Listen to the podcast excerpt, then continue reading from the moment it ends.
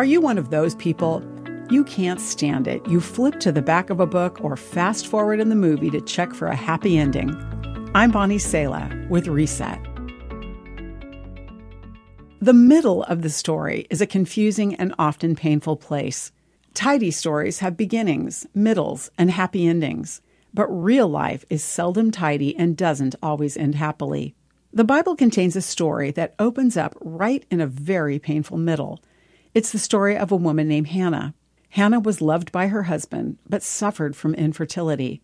Her husband had another wife who produced heir after heir for him, and she bullied Hannah terribly. In her despair, Hannah stopped eating and went to pray at the entrance of the place of worship. As she prayed in deep anguish, crying bitterly, a priest saw her praying and accused her of being drunk.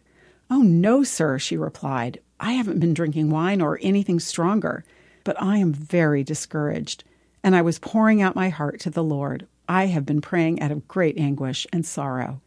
Are there anguished disappointments in your life which feel like full stops? That, like Hannah, have come to define you, either in your eyes or in the eyes of others?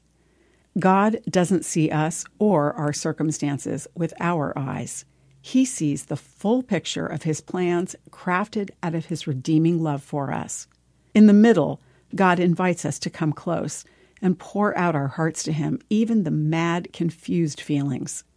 Read Hannah's story in the Bible book of 1 Samuel 1 to see how God finished her story and for encouragement to believe Him for yours.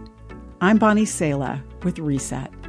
To read, share, or hear this again, or to find more resources like this, visit guidelines.org.